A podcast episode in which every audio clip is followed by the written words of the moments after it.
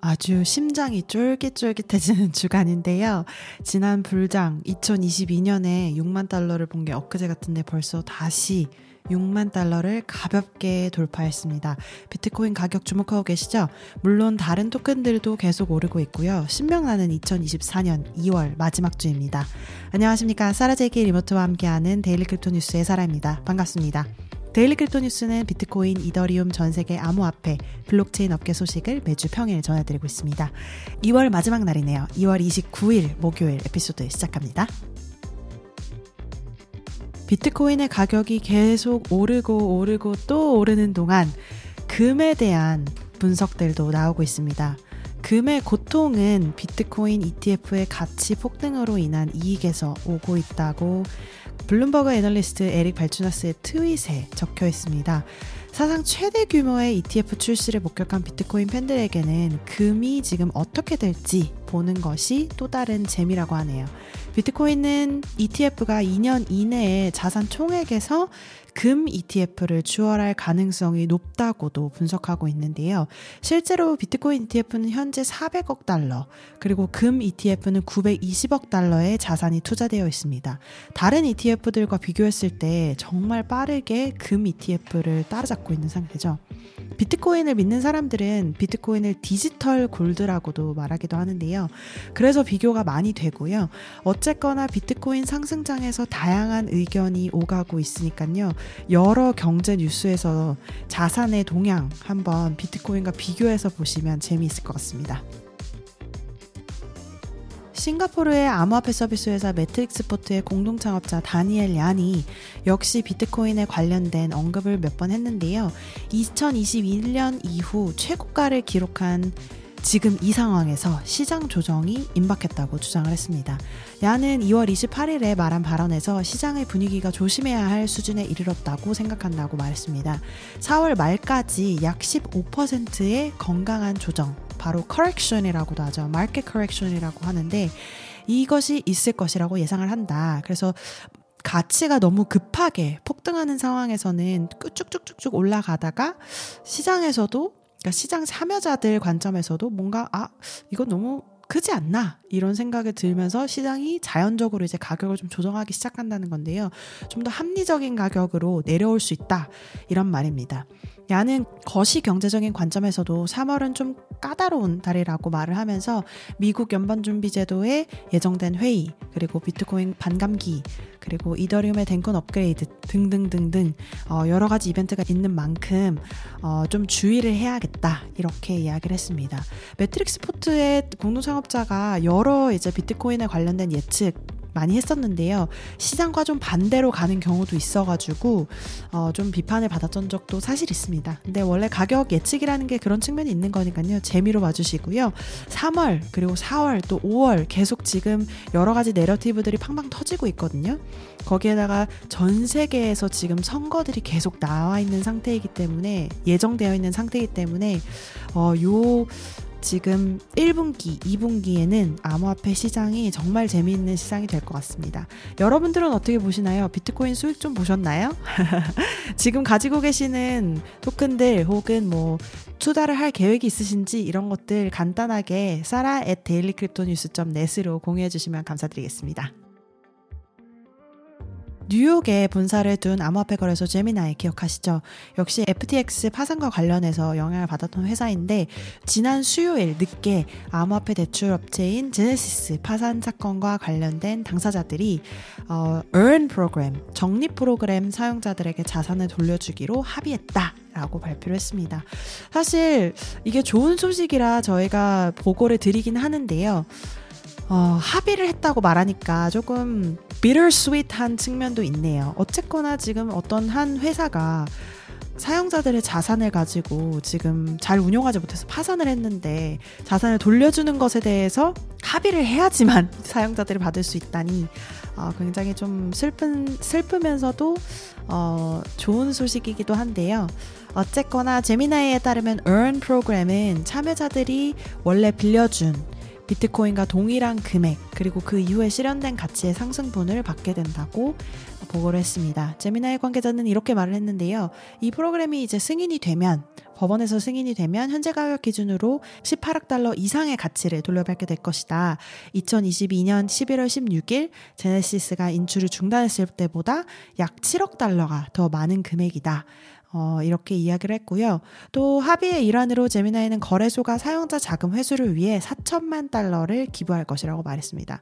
어쨌거나 일단 파산을 하면 회사 입장에서는 뭐 사용자들에게 자금을 돌려줘야 할 의무가 있는 건 아니니까요. 그런 의미에서 이, 이 법원의 사건이 좀 주목을 받고 있는 건데 그럼에도 불구하고 어쨌거나 자금 회수가 진행이 된다고 하니까 다행인 이야기이고 어, 그 다음에 지금 또 상승장이기 때문에 어, 여러 암호화폐를 처음에 입금했던 사람들 입장에서는 굉장히 좋은 상황이겠죠. 나머지 자산 이 제미나이의 회생 계획안이 승인이 되면 얼른 사용자들은 약 2개월 이내에 자산의 97%를 현물로 받을 수 있고 나머지 자산 잔액은 향후 12개월 이내에 이제 받을 수 있을 것으로 예상한다. 이렇게까지 설명을 했습니다.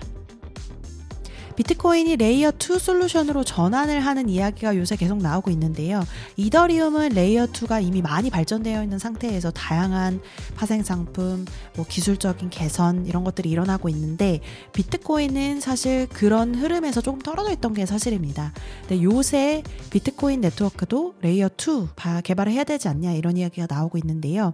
요거에 대한 좀 종합적인 분석을 내놓은 글이 있어서 한번 가져와 봤습니다. 거래 속도와 거래량 증가, 그리고 보안 강화, 그리고 비트코인 네트워크 내에서 직접 smart contract를 이용하는 것까지 어, layer 2의 기술적인 이점만으로도 비트코인 생태계에서 이제 layer 2 솔루션이 나오면 중요한 발전이 될 것은 분명합니다. 근데 비트코인의 layer 2 효과는 기술적인 개선 이상의 잠재력을 가지고 있는데요. 왜냐하면 지금까지 불가능했던 비트코인 staking이 출현하게 되기 때문입니다. 이는 일반적으로 암호화폐 staking을 합법화하고 또 주류화하는 데 있어서 중요한 단계이기도 합니다.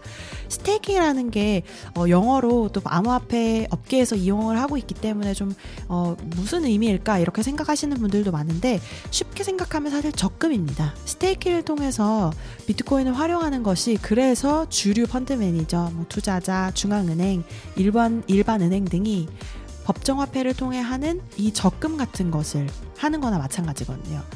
어, 근데 원래 적금을 할 때는 한 국가의 기준 금리가 있잖아요. 이거는 중앙은행이 시중은행에 대출을 할 때 부과하는 이자율인데 명목상으로는 돈을 다른 곳에 투자하지 않고 한 곳에 저축계좌에 계속 넣어놓고 움직이지 못하게 하는 기회비용을 나타내죠.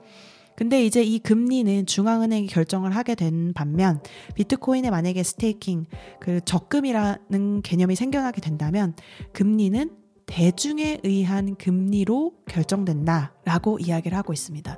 저는 이 용어가 굉장히 흥미롭다고 생각을 했는데요.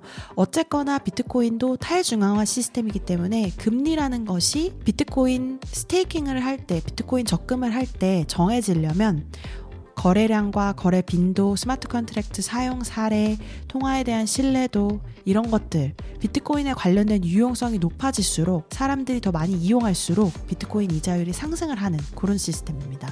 물론 반대로 비트코인에 대한 신뢰도가 급락하거나 더 매력적인 자산에 대한 대안이 생긴다면 비트코인의 이자율은 하락할 것이겠죠. 이용자들도 줄어들고 컨트랙트도 줄어들고 등등등.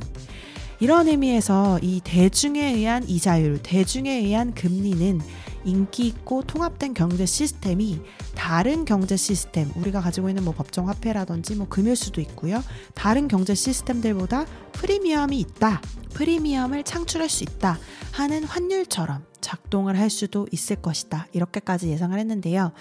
비트코인 layer 2가 이런 기술적 개선을 훨씬 뛰어넘는 staking, 대중에 의한 금리를 정하는 이런 파급력까지 가지고 있을 수 있고, 비트코인 staking이 가능하게 하는 새로운 구조는 비트코인 생태계에 뭐 깊이 관여하고 있는 관심이 있는 사람들뿐만 아니라 모든 사람들이 관심을 가져야 할 어떤 일종의 경제 시스템이다. 이렇게 글을 마무리하고 있습니다.